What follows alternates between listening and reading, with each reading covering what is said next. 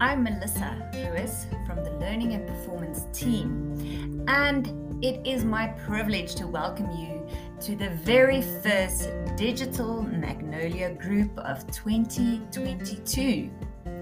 There's a quote by Brian Herbert The capacity to learn is a gift, the ability to learn is a skill, and the willingness to learn is a choice. So, congratulations on making this very important choice to make your personal development a priority this year.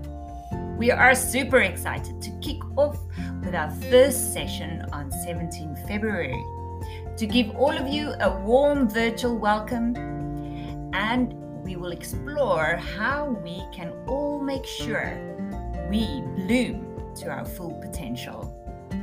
We have a fantastic group of facilitators lined up for you this year who will share their wealth of knowledge and challenge you along the way. You know what they say? You can choose comfort or growth, but you cannot have both. Please use this WhatsApp group for informational purposes, for encouragement, and for entrenchment of your learning.